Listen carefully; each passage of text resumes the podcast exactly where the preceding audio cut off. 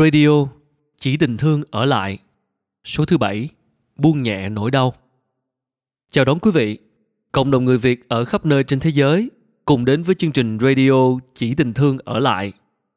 Chương trình này do thầy Minh Niệm và cộng đồng thiền tâm lý trị liệu miền tỉnh thức ở nhiều nơi cùng chung sức thực hiện.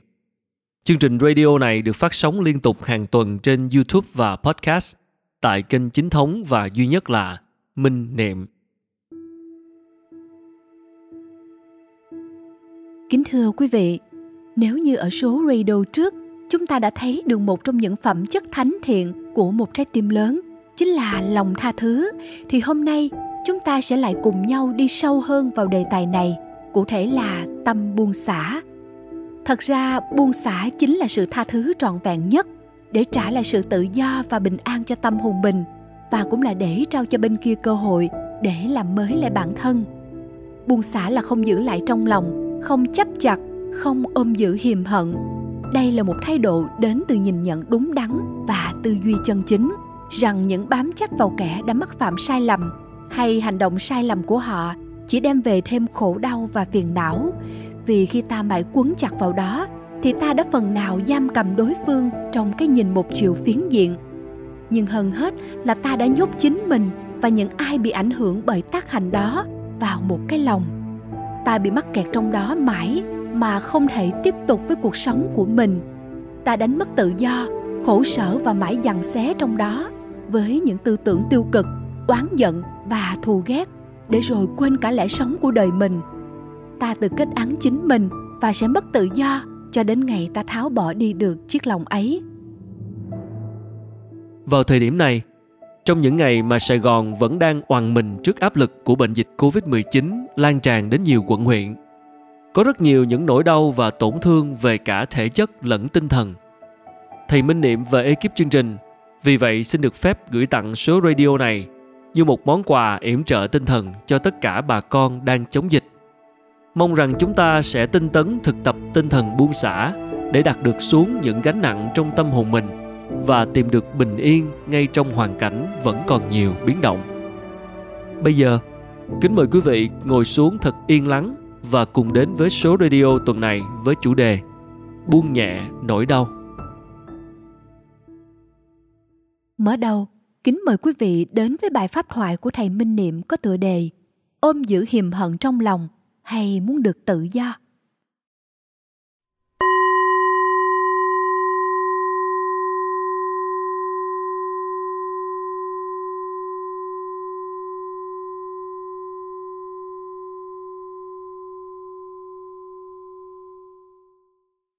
Kính chào đại chúng. Kính chúc đại chúng luôn thật nhiều an lành, vững chãi và trái tim luôn tràn đầy tình yêu thương. Khi chúng ta bị ai đó làm tổn thương và đau khổ thì chúng ta phải biết là ta đã là nạn nhân của họ. Họ muốn chúng ta như thế và chúng ta đã trở thành như thế. Họ ra tay và ta đã dính chưởng. Thật ra thì à, người kia chỉ có thể làm cho ta bị tổn thương thôi. Còn đau khổ là do chính chúng ta gây ra. Đau khổ là phản ứng tâm lý, vì chúng ta không thể chấp nhận được sự thật đó. Chúng ta phản ứng lại, sự tấn công, xúc phạm, hủy nhục, sự gây tổn hại của người kia bằng sự gây gắt, sự phẫn nộ, sự hiềm hận. Nói chung là hàng loạt những phản ứng đầy tiêu cực, hàng loạt phiền não được dựng lên và ta gọi đó là đau khổ. Và nếu suy cho cùng á, thì thật ra người kia hay là không ai có thể làm cho ta bị tổn thương được cả. Nếu như ta sở hữu một nội lực vững vàng, ta có được một dung lượng trái tim thật lớn.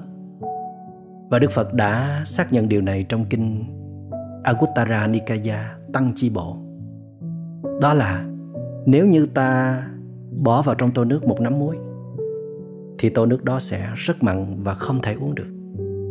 Nhưng mà nếu ta bỏ xuống dòng sông một hoặc là nhiều nắm muối, thì nước của dòng sông vẫn có thể uống được như thường. Tại vì sao? tại vì lượng nước của dòng sông nó quá mênh mông đi một vài nắm muối, thậm chí là vài chục nắm muối thì chẳng có thấm thía gì cả đức phật nói, tâm của ta cũng vậy. Có khi nó thu lại, co rút lại, bé nhỏ chỉ như là một tô nước thôi. Cho nên chỉ cần bên kia buông ra một vài câu nói, một vài cử chỉ không dễ thương, là ta suy sụp và tổn thương ngay lập tức. Nhưng nếu dung lượng trái tim của ta bấy giờ là một dòng sông, thì cho dù bên kia có chủ đích tấn công, xúc phạm, hủy nhục, làm tổn thương ta. Nhưng mà ta vẫn có thể đón nhận được. Và chắc chắn lúc đó tâm ta rất là vững vàng. Có rất nhiều bình an, có rất nhiều hạnh phúc và tự do thì mới có thể làm được như vậy. Vậy thì có thể kết luận rằng khi chúng ta phản ứng một cách gây gắt, khi chúng ta điên tiết đầy phiền não trước sự tấn công, xúc phạm hủy nhục của kẻ khác. Là chứng tỏ dung lượng trái tim của ta tại thời điểm đó vô cùng bé nhỏ. Nói một cách khác là để có thể chữa lành vết thương trong tâm hồn.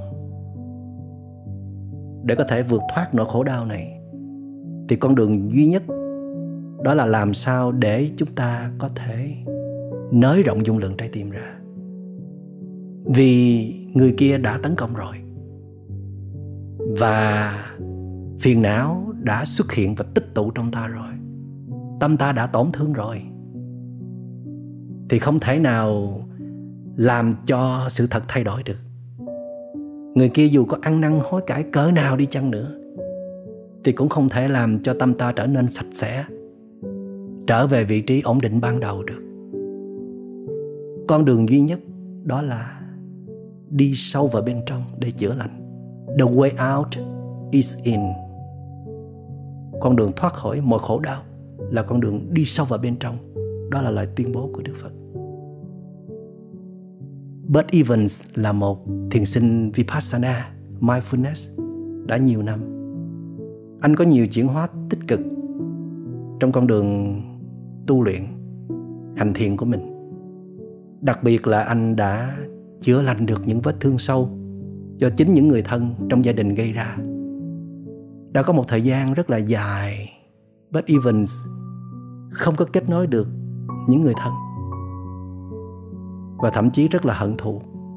Nhưng mà nhờ con đường hành thiền nhờ quay về chăm sóc tâm hồn mình mỗi ngày và Beth Evans đã tìm ra được bí quyết để chữa lành vết thương sâu sau đó thì anh đã tha thứ và yêu thương được những người thân yêu của mình và cho tới bây giờ anh vẫn đang sống chung và vẫn tiếp tục yêu thương giúp đỡ họ anh đã viết một bài hát rất là hay đó là Freedom of the Heart. Nội dung là I am a cloud, I am the blue sky, I am a bird, spreading out its wings. I am a flower, I am the sunshine, I am the earth receiving a seed. And I am free when my heart is open. Yes, I am free when my mind is clear. Oh, dear brothers, or dear sisters, let's walk together mindfully. Tôi là một áng mây có nghĩa là trôi một cách thông dong tự tại tôi là bầu trời xanh cao rộng thênh thang tôi là một chú chim có thể vỗ cánh tung tăng bay trong bầu trời đó một cách không có chướng ngại tôi là một đóa hoa tươi mới dưới ánh nắng ban mai, khoe sắc tỏa hương cho đời. Tôi là ánh nắng mặt trời, buông xuống những năng lượng an lành để nuôi dưỡng muôn loài mà không có điều kiện rất là vô tư. Tôi là mặt đất, có thể ôm trọn hết tất cả những gì mà muôn loài gieo xuống và trong đó có những hạt giống tốt lành. Và tôi thật sự tự do khi trái tim tôi đã rộng mở tôi thật sự tự do khi tâm tôi đã sạch sẽ, không còn dấu vết của bất cứ phiền não hay là vết thương sâu nào. Này những người anh, những người chị ơi, hãy bước đi cùng với tôi trong tỉnh thức. Ở đây Bert Evans đã đưa ra được bí quyết để chữa lành vết thương của mình một cách rất là chuẩn xác. đó là hãy mở rộng dung lượng trái tim ra. Có nghĩa là phải tập nhìn bằng con mắt mới về đối tượng đã từng tấn công mình. Vì khi họ đã tấn công làm cho ta bị tổn thương thì tâm ta có khuynh hướng giữ nguyên tất cả những dữ liệu đó trong tâm thức. Và mặc định người kia chỉ là như thế thôi. Người kia là một kẻ xấu xa, chứ chúng ta không có tách bạch ra được giữa con người xấu xa và hành động xấu xa. Và chúng ta cũng không có ghi nhận được sự cố gắng thay đổi từng ngày của họ. Em của ngày hôm nay đã không còn là em của ngày hôm qua nữa rồi. Em của ngày hôm nay rất dễ thương, rất hiền lành, sống trong năng lượng tích cực, không còn gây tổn hại cho bất cứ ai nữa. Và khi ta đã mở lòng ra để quan sát, để ghi nhận một cách trung thực, chính xác những gì xảy ra trên đối tượng thì cái thành kiến của ta về người ấy sẽ bị phá vỡ. Những tri giác sai lầm của ta về người ấy bị phá vỡ. Mà phần lớn, cái vết thương trong chúng ta, sở dĩ nó tồn tại hay là càng ngày càng lớn rộng là vì chúng ta bị mắc kẹt trong những cái thành kiến, trong những cái tri giác sai lầm như thế. Và khi tri giác sai lầm hay là thành kiến đó bị tháo gỡ,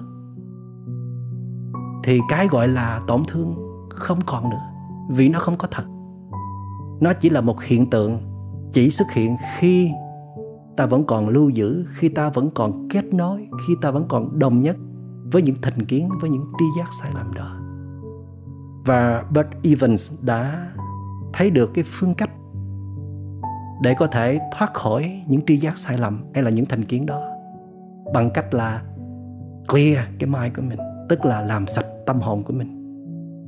Mỗi ngày Bert Evans trở về kết nối với thiên nhiên, để học những bài học của thiên nhiên, của đất trời, dạy cho chúng ta mỗi ngày trong đời sống.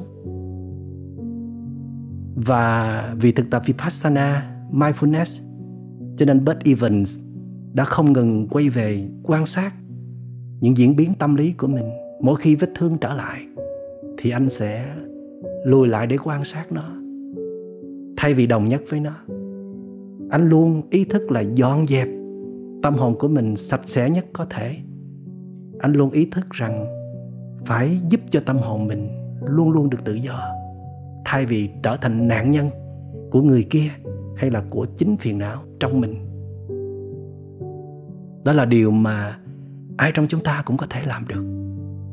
Với điều kiện là ta phải ý thức về tình trạng vết thương của mình.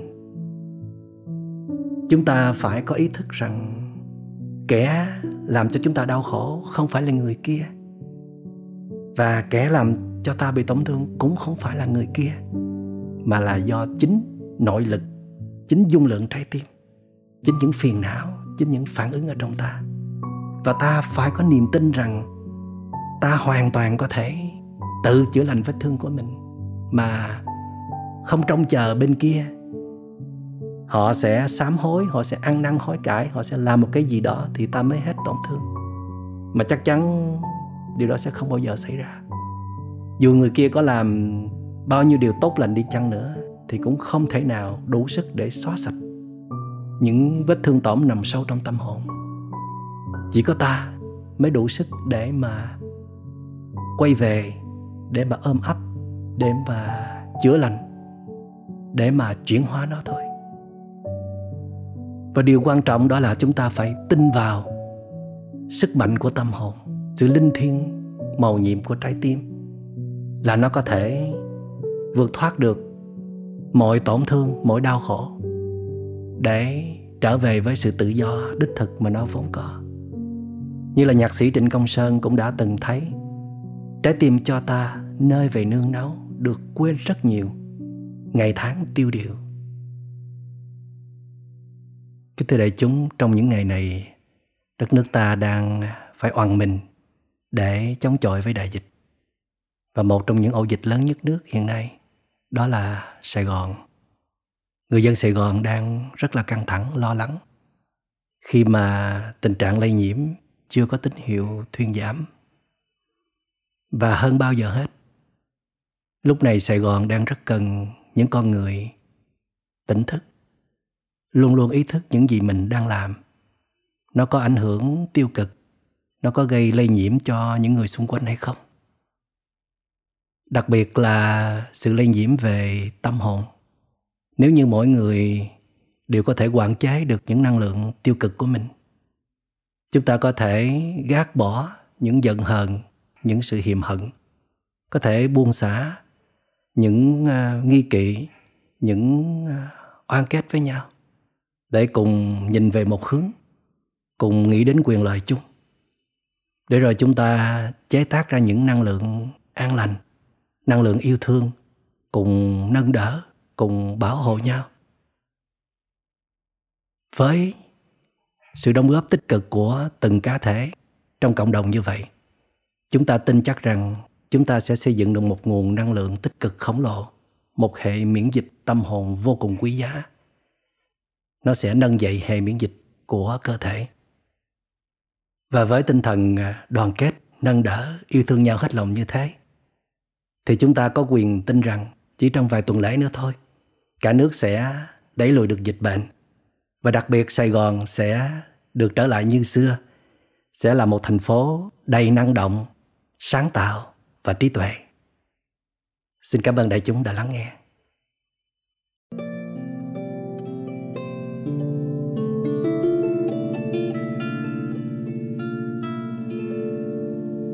I am a cloud,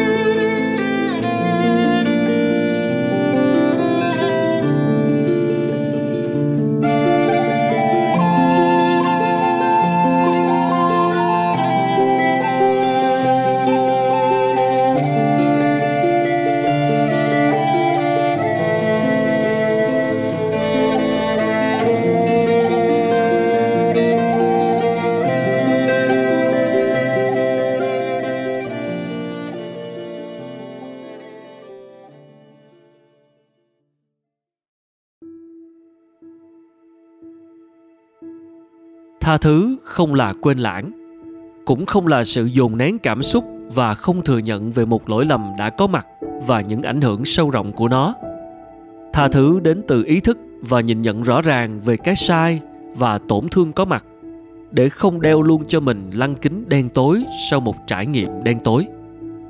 Uy lực của tâm tha thứ chính là cởi bỏ những xiềng xích rất nặng nề, tiêu cực của một cái tâm thương tổn nhất thời để mạnh dạn bước lên con đường trị liệu và chữa lành cho vết thương ấy vì cuộc đời ta còn rất nhiều điều tươi đẹp và đáng sống trọn vẹn sau đây chúng ta sẽ được hiểu thêm về thế nào là tha thứ qua góc độ tâm lý và sức mạnh của sự tha thứ qua bài viết sâu sắc cùng tên được trích từ quyển sách Thiện, Ác và Smartphone của tác giả Đặng Hoàng Giang.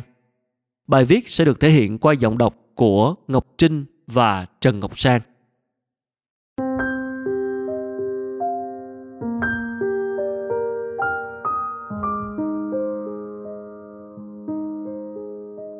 cứu rỗi đến với ai?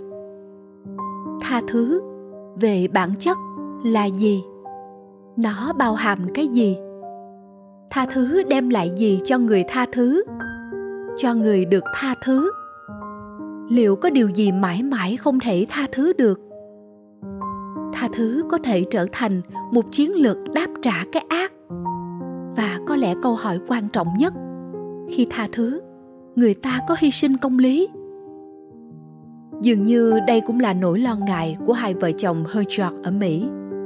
Năm 1982, cậu thanh niên 17 tuổi Kevin Tono lái xe trong lúc say rượu đã đâm chết Susan, cô con gái 18 tuổi của họ.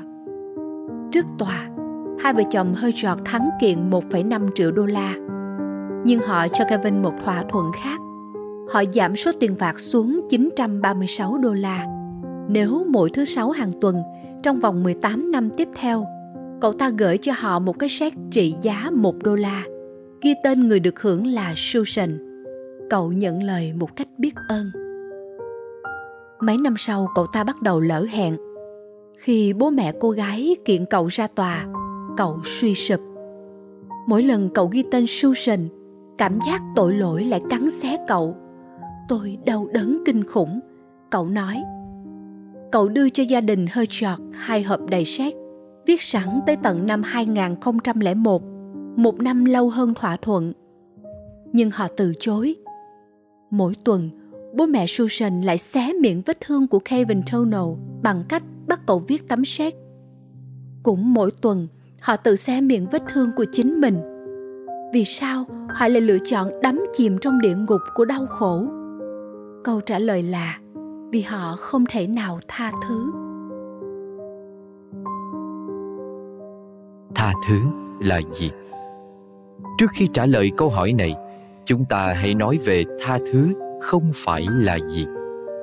Tha thứ không phải là im lặng trước điều sai trái.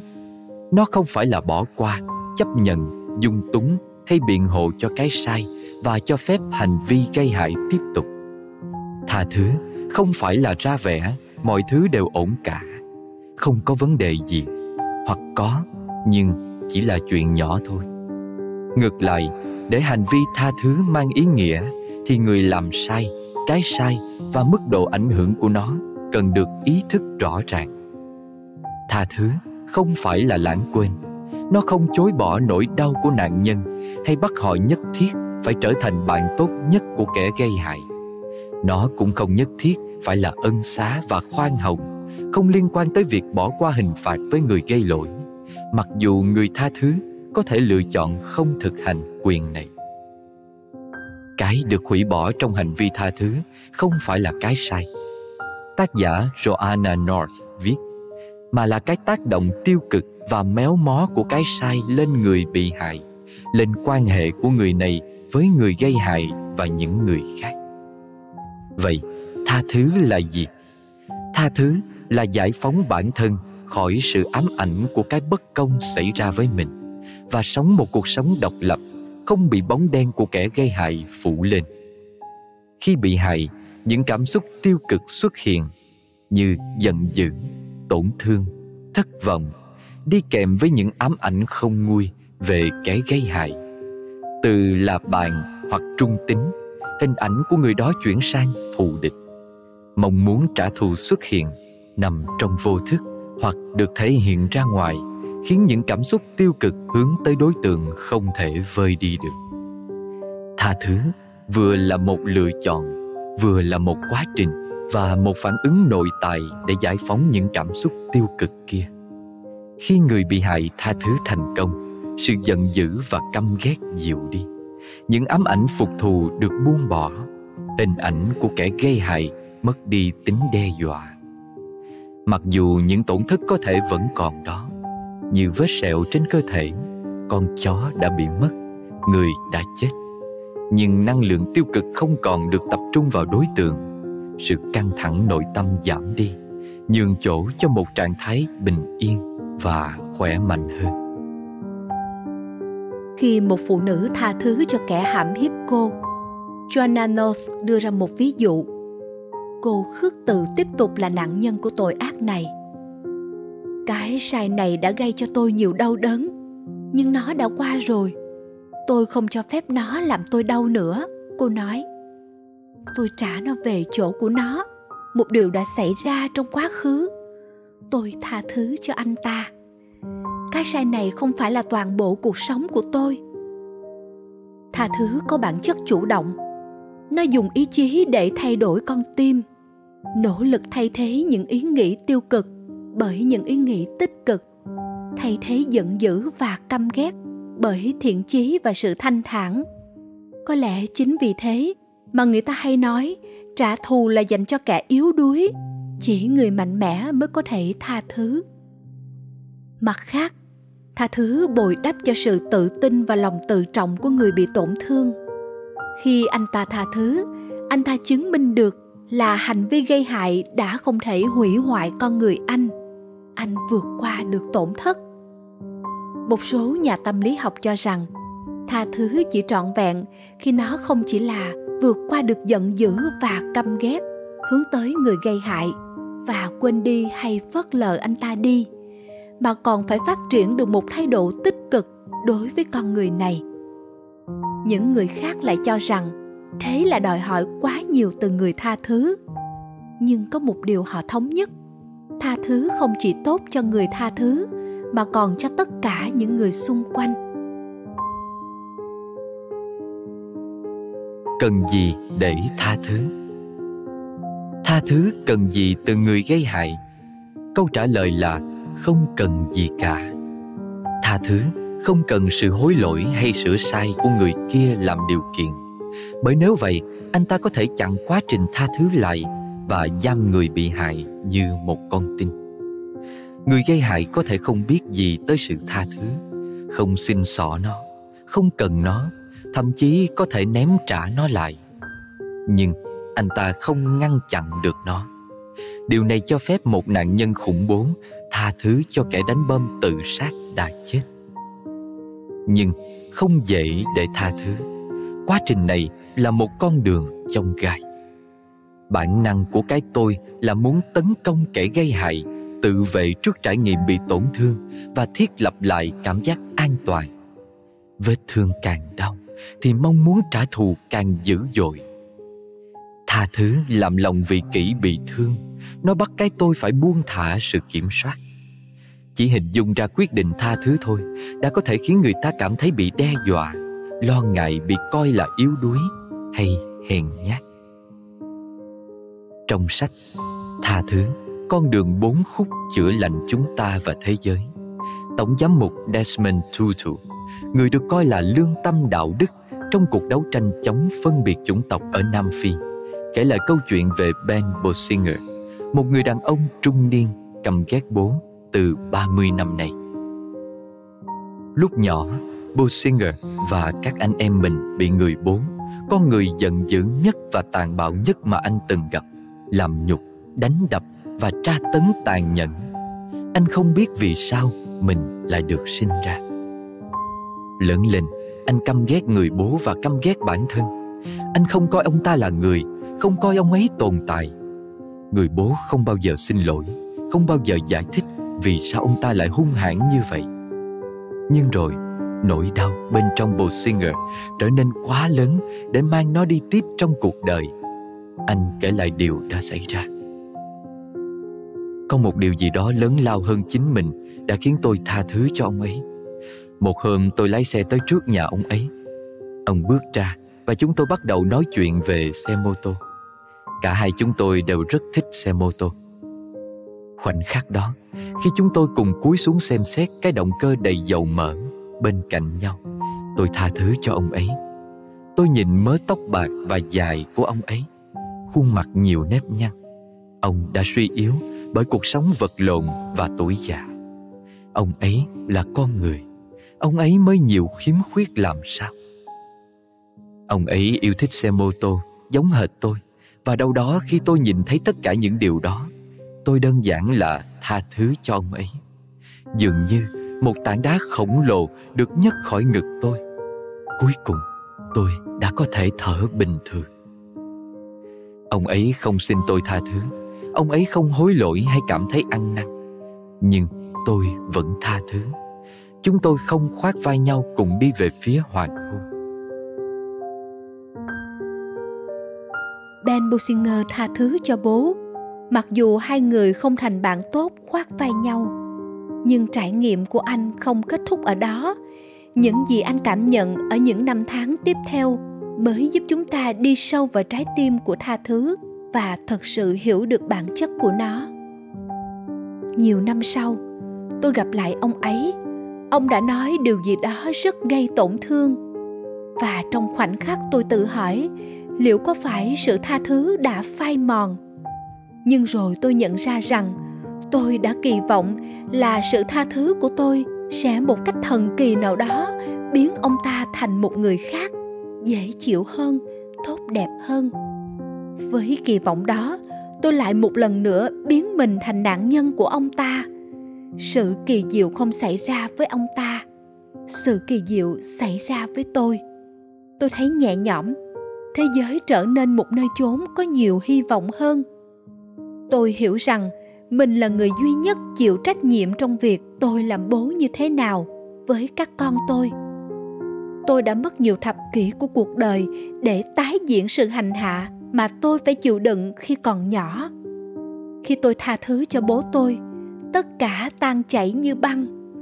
Tôi được tự do. Tha thứ không cứu rỗi ông ta hay xóa lỗi của ông ấy. Nó cứu rỗi tôi. Ben Bosinger bắt đầu được hành trình tha thứ của mình khi anh đổi kính nhìn, reframing. Qua việc đổi kính nhìn, người bị hại cố gắng xây dựng một bức tranh đầy đủ hơn về con người của kẻ gây hại và đặt hành vi của anh ta vào trong bối cảnh. Quá khứ của anh ta ra sao? Những trải nghiệm đời nào đã tạo nên tính cách bây giờ của anh ấy? Có thể bố của Bosinger cũng có một tuổi thơ bị đánh đập và hất hủi, đã chịu nhiều thất vọng, trải qua những tổn thương lớn không được chữa chạy chắc là ông ấy ôm một khối giận dữ khổng lồ trong lòng. Hiểu biết không dẫn tới bao biện tội lỗi hay chối bỏ những tổn hại mà ông ấy gây ra, nhưng nó giúp con người xây dựng tình cảm trắc ẩn và thấu cảm đối với người cha, và qua đó tha thứ được cho ông ta. Nhìn bằng con mắt khác, cũng tách con người gây hại ra khỏi hành vi gây hại. Một quá trình ngược với nghi lễ hạ nhục và dán nhãn mà chúng ta từng nói tới. Nó cho phép ta nhìn anh ta với sự phức tạp và đa chiều. Người bố bạo lực đã từng là người con, học trò, người lính hay người thợ. Không chỉ là người bố đánh con, ông ta còn có một lịch sử, một số phận, những câu chuyện. Những hành vi của ông ta là một kết quả của những trải nghiệm và hoàn cảnh quá khứ của ông chúng ta lên án hành vi sai, nhưng không căm ghét người làm sai. Khi tha thứ, người bị tổn thương hóa giải nỗi đau trong mình. Giải độc nó, chứ không ném trả nó cho người gây hại, hoặc chuyển nó cho người khác bằng cách gây tổn thương cho họ. Vòng xoáy trả thù và gây đau đớn được dừng lại. Tha thứ là một món quà mà người ta tự tặng bản thân, mà cũng tặng cho những người xung quanh mình. Một sức mạnh khổng lồ. Có người so sánh tha thứ với một sự kiện quan trọng với sức mạnh khổng lồ. Giải phóng người ta khỏi sự sợ hãi, giận dữ, nghi ngờ, đem lại sự giải tỏa về cảm xúc. Quá trình dẫn tới sự tha thứ được nhìn nhận là nhân đạo, dũng cảm, lành mạnh và mang tính phục hồi. Tha thứ cho kẻ làm hại ta cũng như xin người bị ta hại tha thứ có tác động trị liệu cho cả hai bên, giống như một khối u được khoét bỏ, rắc thuốc, phơi ra ánh nắng ấm áp và bắt đầu lên da non hãy hình dung sức mạnh hàn gắn và hồi phục mà tha thứ đem lại khi một người lần đầu tiên trong đời viết thư cho bố, khi một người khác kết bạn được với kẻ đã bắn mình tàn phế nỗi đau càng lớn thì sự giải phóng tới từ hành vi tha thứ lại càng lớn. Nếu hai vợ chồng Hersack vẫn bị tai nạn của cô con gái Susan cầm tù trong nhiều năm sau, thì Mariette Jager với một tổn thất cũng khủng khiếp như vậy đã giải phóng được bản thân. Vào đêm cuối cùng của một kỳ nghỉ cắm trại trong rừng của gia đình, Suzy, cô con gái 7 tuổi của bà, bị bắt cóc. Trong những tuần tiếp theo, người ta xới tung cả những cánh rừng lân cận, dùng tàu thủy quét lưới dọc dòng sông bên cạnh để tìm cô bé. Gia đình Jager kiệt quệ về sức lực và cảm xúc. Bà thề rằng bà có thể vừa nhếch mép cười, vừa giết chết kẻ bắt cóc bằng hai bàn tay trần của mình. Nhưng rồi bà quyết định tha thứ. Bà biết rằng nếu để căm ghét xâm chiếm mình, nó sẽ hủy hoại cuộc đời bà. Đúng một năm sau, kẻ bắt cóc gọi điện thách thức Jagger. Nhưng sau một tiếng đồng hồ hắn suy sụp bên điện thoại khi cảm nhận được sự kiên nhẫn và lòng trắc ẩn của bà và thú nhận đã giết chết Susie. Theo luật pháp, mặc dù kẻ bắt cóc xứng đáng bị xử tử, bà xin chuyển án của hắn thành tù chung thân. Bà cho rằng giết hắn sẽ làm tổn hại tới vẻ đẹp và sự ngọt ngào của cuộc đời Susie và tầm thường hóa nó. Em xứng đáng được nhận một tưởng niệm cao quý và đẹp đẽ hơn là một hành động giết người lạnh lùng được nhà nước phê chuẩn. Bốn tiếng sau khi yêu cầu của bà được chấp thuận, kẻ bắt cóc tự vẫn trong trại giam. Trong 20 năm tiếp theo, Jager làm việc xã hội, hỗ trợ các gia đình nạn nhân tương tự. Trong cuốn Khám phá tha thứ, bà nhìn lại, trải nghiệm của tôi luôn được khẳng định những gia đình này có tất cả các quyền để căm tức và thịnh nộ. Nhưng những ai vẫn giữ tư duy báo thù, cuối cùng lại trao cho kẻ phạm tội một nạn nhân nữa. Cay đắng bị hành hạ, cầm tù trong quá khứ, chất lượng cuộc sống của họ suy giảm. Căm ghét, giận dữ, phẫn uất, chua chát, thù hằn, chúng sẽ lấy đi cuộc đời của chúng ta như là cuộc đời của Susie đã bị lấy đi. Mặc dù không bao giờ lựa chọn như vậy, Jagger cho rằng bà nhận được một món quà từ cái chết của con mình. Bà đã học được khả năng tha thứ. Jagger cũng kết nối với mẹ của thủ phạm để làm dịu nỗi đau của người phụ nữ kia. Họ trở thành bạn. Từ đó tới giờ, hàng năm, hai người phụ nữ luôn đi cùng nhau khi thăm mộ con mình.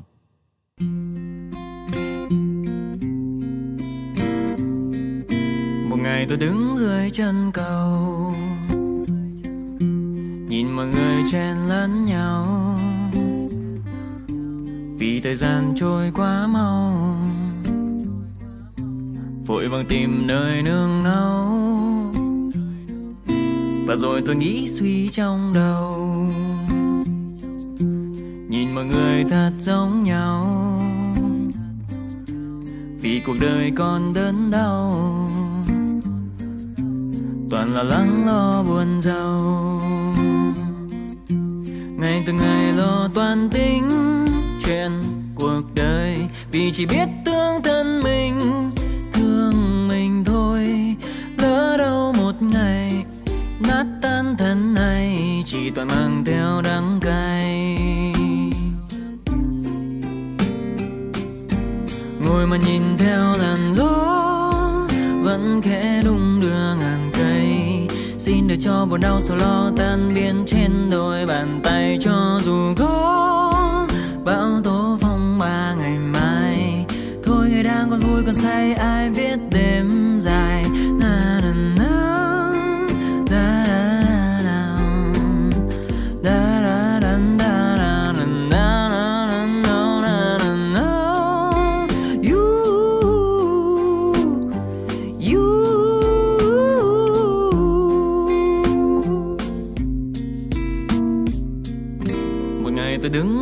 Mây trời.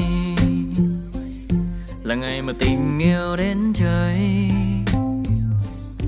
Một ngày bình yên thánh thơi.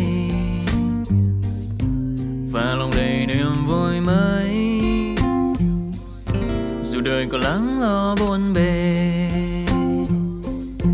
Còn nhiều cám dỗ u mê. Thì xin được sống cho riêng mình sống như vô hình mặc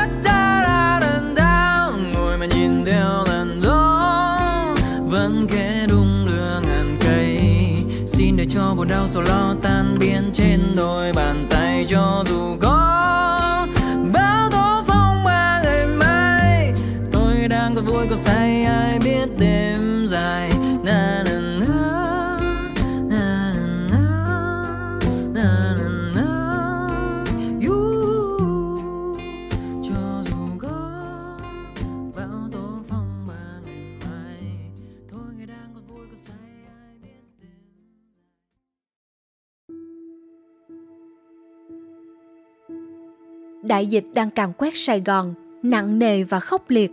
Cảnh nhộn nhịp nhường cho những vắng vẻ im lìm.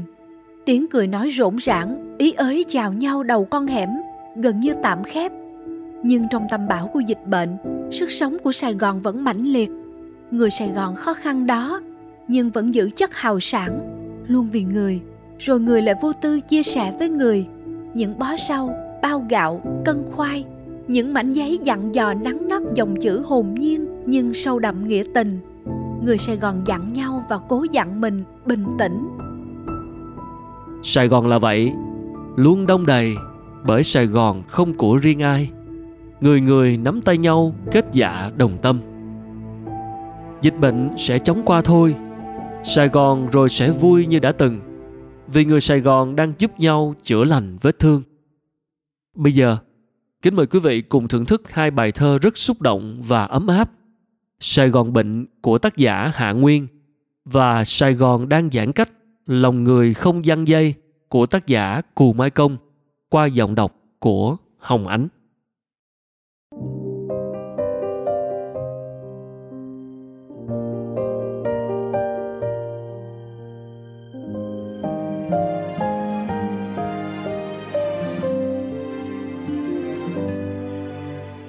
Bệnh mất rồi, góc phố ngủ đi ngang Và tắt bớt những ngọn đèn xanh đỏ. Bước nhẹ thôi, Sài Gòn đang mệt đó. Có ai đâu vui khỏe mãi trên đời. Gò vấp buồn, Bình Thạnh cũng chơi vơi. Thương Thạnh Lộc từng cơn đau thắt ngực. Từ quận nhất, quận ba qua Thủ Đức khúc quanh nào cũng nóng lạnh âu lo. Lạc mất nhau trong truy vết hẹn hò. Lớp khẩu trang giấu nụ cười mệt lả. Còi cứu thương quặn lòng đường hối hả. Cứ bàng hoàng những F1, F0 Tháng 6 mưa, đếm bong bóng phập phồng. Những con số vẫn chưa buồn dừng lại. Sài Gòn bệnh, đó đây đành trễ nải. Qua quán quen, gặp biển, bán mang về. Mệt chút thôi khi bạo bệnh tứ bề. Tạm giãn cách cho đời thêm khoảng lặng. Gửi niềm tin nơi thiên thần áo trắng và đồng hành, đồng hướng sẽ yên thôi.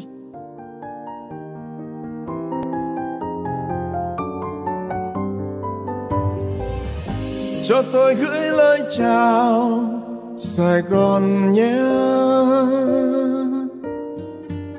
Cho quên mất em buồn lần đón đưa cuối cùng. Cho say những dư vị ngọt ngào vừa vội qua đây. Cho tôi biết em vẫn chờ.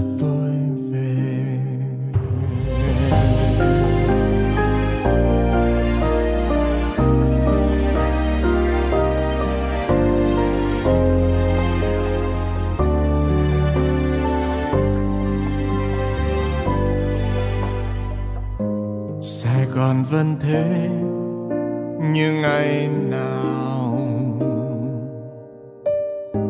Dù lòng xôn xao, có khi lạc bước chân. Ai đã gửi vào từng góc nhỏ thân quen, mùi hương vẫn vương một tình yêu vẫn thế, như ngày nào. Dù ở nơi xa, vẫn luôn chạm đến nhau. Yêu dấu đi về, từng lối nhỏ thân quen gọi nhau. Tiếng thương một lần cho tôi gửi lời chào, tạm biệt nhé. Cho tôi thả kỷ niệm vào phố đông Sài Gòn. Cho tôi những âm cần của gió tháng ba êm đềm. Cho tôi nhớ câu cười có những chiều cho tôi gửi lời chào, Sài Gòn nhé. Cho quên mất em buồn, lần đón đưa cuối cùng. Cho say những dư vị ngọt ngào, vừa vội qua đây. Cho tôi biết em vẫn chờ tôi về.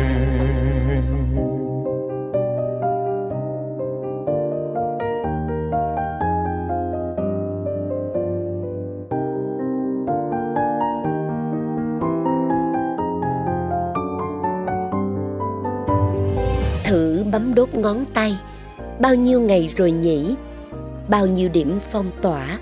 Bao nhiêu hẻm giăng dây? Ra đường phố hôm nay, sài gòn trôi lặng lẽ. Thêm một lần dâu bể, cho đá biết tuổi vàng. Sài gòn không kêu vang, sài gòn không than thở. Bao nhiêu lần vụng vỡ, có khi nào ngửa tay. Ai tính được hôm nay bao nhiêu tình ra phố. Sài gòn chia nhau thở, sài gòn chia nhau cơm, sài gòn sang tình thương, sài gòn sẽ nỗi nhớ. Bao nhiêu trái tim nhỏ, mở niềm yêu vô cùng san sẻ nỗi lo chung, sớt chia nhau mà sống. Để biết tim vẫn nóng, để thấy đời bao la. Chợ văn mẹ đừng lo hẻm văn em đừng sợ, còn đây tiệm vui vẻ, còn đây quán nụ cười, còn đây những lòng người, mở tình không giãn cách. Em ngại chia cái vạch chút thôi một suất cơm. Chị ơi, bịch gạo ngon, anh ơi, ổ bánh nóng, sài gòn cùng nhau sống. Cứ lấy nhé rồi đi, cứ lấy nhé rồi về gửi trái tim ở lại để sài gòn mãi mãi không của ai, riêng ai. Kìa ban mai trong vắt xung quanh vẫn như bao ngày. Vẫn nấu bánh mì, nhấp một chút cà phê. Dạo quanh trên con phố, nơi đây là bao vui buồn. Một chút ngây ngô ta yêu sài gòn đến lạ. Chiều nghiêng trên con sông, hai bên là những quán ăn vỉa hè. Những món giản dị, chất chứa tiếng cười trong veo. Cô già bên bếp nóng, cho ta hơi ấm cuộc đời. Một gã mông mơ sài gòn yêu ta đến lạ. Ta thèm những hạt mưa li ti, dưới bóng đèn nơi góc phố. Ta dâu đi những giọt nước mắt nơi chuyến xe. Ta chào khắp con người nơi đây, chào hàng cây trong nắng ấm chào ban mai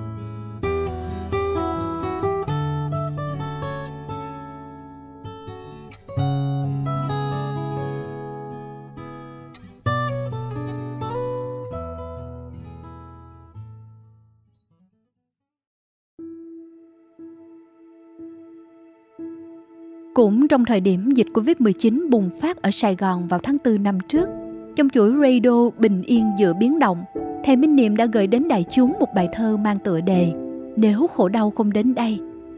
Giờ đây, khi ta lại một lần nữa đứng trước những khó khăn, thách thức lớn của đại dịch, xin kính mời quý vị lắng nghe lại bài thơ này để nhắc nhở mình về ý nghĩa tương quan của khổ đau và hạnh phúc.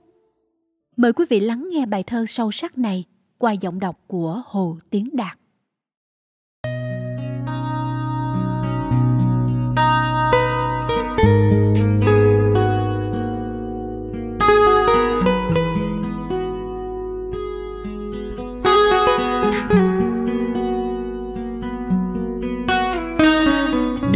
Có những ngày nằm rã rời vô hồn trên giường bệnh. Làm sao ta hiểu được rằng Nói cười, đi đứng là diệm phúc thần tiên? Nếu không có những ngày dầm mình trong mưa bão triền miên Làm sao ta biết được ngồi yên bên bếp lửa nhà Hơ tay, lòng sẽ ngập tràn ấm áp? Nếu không có những ngày tháng chia lìa, Không thể gọi tên nhau mỗi khi thức giấc. Làm sao ta thấy được lòng mình đông đầy thương nhớ Và hạnh phúc khi có nhau?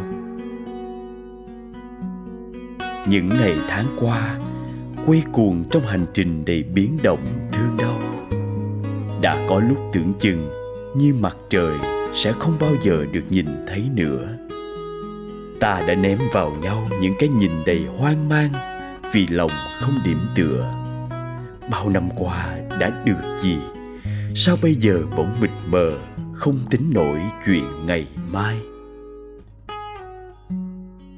Những ngày tháng qua, ta và cuộc đời này bỗng bị tách ra làm hai. Những ngón tay không thể chạm vào nhau, những ánh nhìn cũng phải cần khoảng cách ta cứ nằm co như con tôm, nghe tiếng đồng hồ quay đều đều với thinh âm dịu kỳ, tích tắc. Lòng chợt thấy bồi hồi, cũng đã từ lâu rồi, trong khu vườn yên tĩnh, buổi bình minh. Những cành hoa đào đứng phơi mình vững chãi trong giá rét với niềm tin. Nếu không có mùa đông, thì hoa đào không thể tỏa ngát hương trong nắng ấm nếu không có mùa đông, thì hoa đào không đủ sức làm cho mùa xuân thêm tươi thắm. Nếu khổ đau không đến kịp bây giờ, thì hạnh phúc cũng sẽ tình cờ như mọi ngày lặng lẽ ra đi.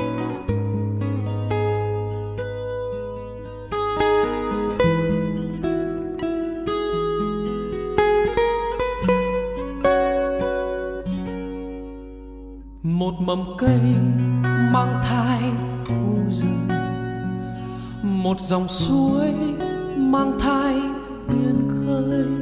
Một bàn chân mang thai con đường.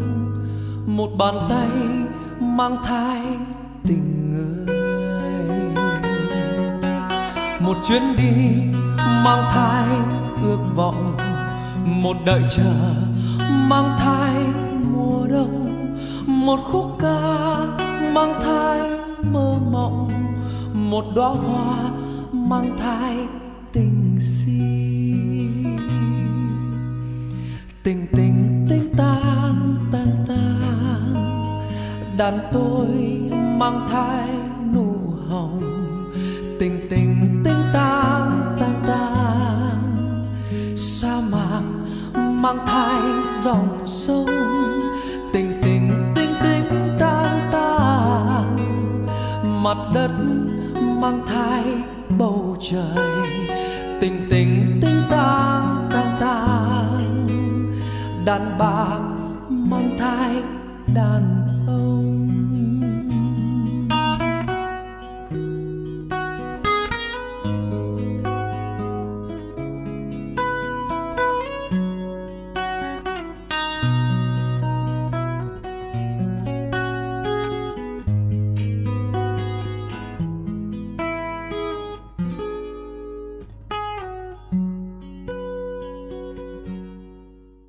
một mầm cây mang thai khu rừng, một dòng suối mang thai biển khơi, một bàn chân mang thai con đường, một bàn tay mang thai tình người, một chuyến đi mang thai ước vọng, một đời chờ mang thai mùa đông, một khúc ca mang thai mơ mộng, một đóa hoa mang thai tình si. Tình tình tình tang tang tang, ngày vui mang thai ngày buồn. Tình tình tình tang tang tang, mặt đất mang thai bầu trời. Tình tình tình tình trời xanh mang thai mây hồng. Tình tình tình tình tang tang, nhạt phai mang thai đậm sâu.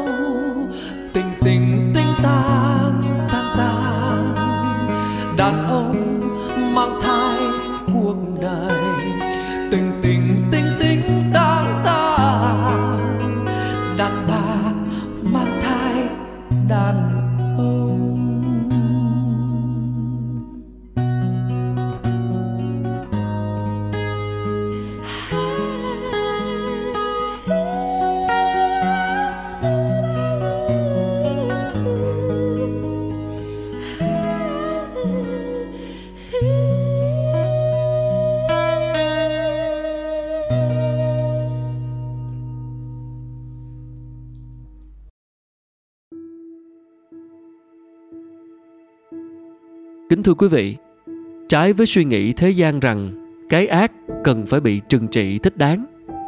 Theo định luật nhân quả tất yếu, việc lấy oán báo oán mãi mãi chỉ làm đau khổ thêm chất chồng. Nhưng khi con người tha thứ được, thì vòng dây luẩn quẩn đó có thể bị cắt đứt và càng buông xả sớm thì tự do sẽ càng được sớm tái thiết lập buông xả và tha thứ không đơn thuần là một nghĩa cử cao thượng, xuất phát từ sự tử tế đối với người khác. Nó còn là sự tử tế với chính bản thân, giống như khi ta ôm một tảng đá nặng nề và bỏ xuống được, để rồi nhận ra ta không cần phải ôm nó mãi, và sự mệt mỏi hay trĩu nặng ấy sẽ được nhường chỗ cho một tâm hồn nhẹ nhàng, thanh thản hơn.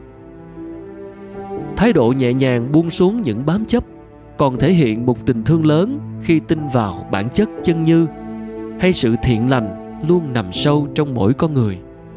Và nó có công năng làm cho sức mạnh nội tâm được bừng sáng, giúp họ bước đi thật vững chãi qua mọi nẻo đường dù cam go. Cũng với nguồn sáng to lớn ấy, họ còn có thể xóa tan tâm tối cho những người chung quanh. Cho nên, việc thực tập buông bỏ những quan điểm sai lầm, những cố chấp, những cảm xúc tiêu cực là một trong những điều kiện bắt buộc để xây dựng các mối liên hệ tình cảm nói cách khác thương yêu phải có khả năng buông xả thì mới là tình thương đích thực Trước khi radio số 7 khép lại, đội ngũ tham gia thực hiện số radio đặc biệt này xin được thay mặt cho toàn bộ ekip của chuỗi radio gửi những lời chúc thân thương đến mọi người đang có mặt và đồng hành cùng Sài Gòn. Cảm ơn quý vị đã lắng nghe và hẹn gặp lại vào số radio kỳ tới. Lời đầu tiên cho phép Hồ Tướng Đạt xin được mến chào quý vị đang lắng nghe chương trình radio Chị Tình Thương Ở Lại. Là một người sống ở Sài Gòn từ bé, có thể nói là Đạt được nuôi dưỡng và ấp ôm ở Sài Gòn thì thời gian này Đạt cảm thấy thật sự lo lắng và lúc nào cũng mong tất cả được bình an, mọi việc được suôn sẻ. Sau khó khăn thì ánh nắng sẽ lại đến, có khó khăn thử thách thì con người mình mới mạnh mẽ, kiên cường và mình biết quý trọng những điều mình đang có, những bình yên mỗi ngày. Có thể nói Sài Gòn đang ở trong những ngày căng thẳng nhất của đại dịch Covid-19 nhìn những hình ảnh các bác sĩ áo trắng ở tuyến đầu chống dịch, các tình nguyện viên và cả những người dân Sài Gòn cùng chung tay giúp đỡ nhau trong đại dịch này. Hồng Ánh cảm thấy rất là xúc động và rất là hãnh diện, rất là tự hào bởi vì mình cũng là một phần của thành phố thân yêu này. Hồng Ánh chúc cho Sài Gòn của chúng ta mau khỏi bệnh, sớm chữa lành được vết thương do đại dịch Covid-19 và chúc cho tất cả quý vị thật nhiều sức khỏe giữ tâm thật là bình an và lúc nào cũng giữ cho mình một cái năng lượng thật là tích cực. Sớm thôi chắc chắn sài gòn của chúng ta sẽ vượt qua đại dịch này ngọc sang xin gửi lời chúc thân thương và những tình cảm an lành nhất đến tất cả các bạn đang nghe à, cũng như là gia đình của các bạn đặc biệt là những ai đang ở sài gòn Sang rất mong là tất cả chúng ta luôn nhớ thực hiện quy tắc 5K, cùng nhau đồng lòng để mau chóng đưa Sài Gòn cũng như là Việt Nam an ổn trở lại nha mọi người. Cũng như bao người con khác của Sài Gòn, Ngọc Trinh tin chắc rằng Sài Gòn yêu dấu của chúng ta sẽ sớm trở lại yên bình và tràn đầy sức sống như xưa. Sài Gòn ơi, cố lên.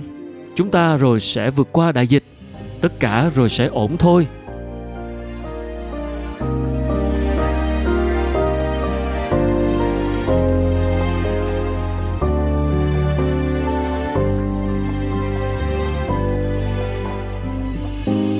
tình yêu vẫn thế như ngày nào dù ở nơi xa vẫn luôn chạm đến nhau. Yêu dấu đi về từng lối nhỏ thân quen gọi nhau. Tiếng thương một lần. Cho tôi gửi lời chào Sài Gòn nhé. Cho quên mắt em buồn lần đón đưa cuối cùng. Cho say những dư vị ngọt ngào vừa vội qua đây. Cho tôi biết em vẫn